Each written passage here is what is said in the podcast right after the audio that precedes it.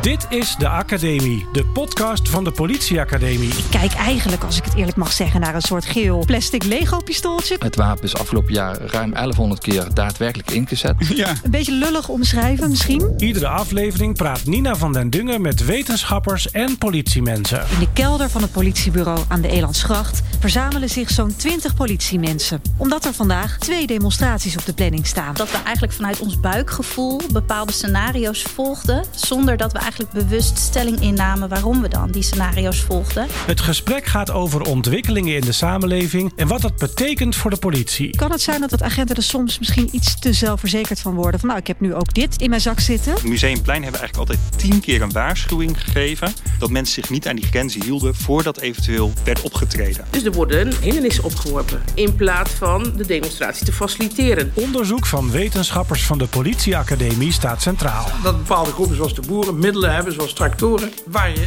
niet zomaar tegenop kunt eh, treden. Recherchewerk kan volgens mij veel efficiënter als je vanaf het begin af aan je realiseert dat het publiek meer weet dan jij. Iedere eerste maandag van de maand, als de sirenes loeien, de Academie. Politiewerk in perspectief. Luister hem nu in je favoriete podcast-app. Meer weten? politieacademie.nl slash podcast.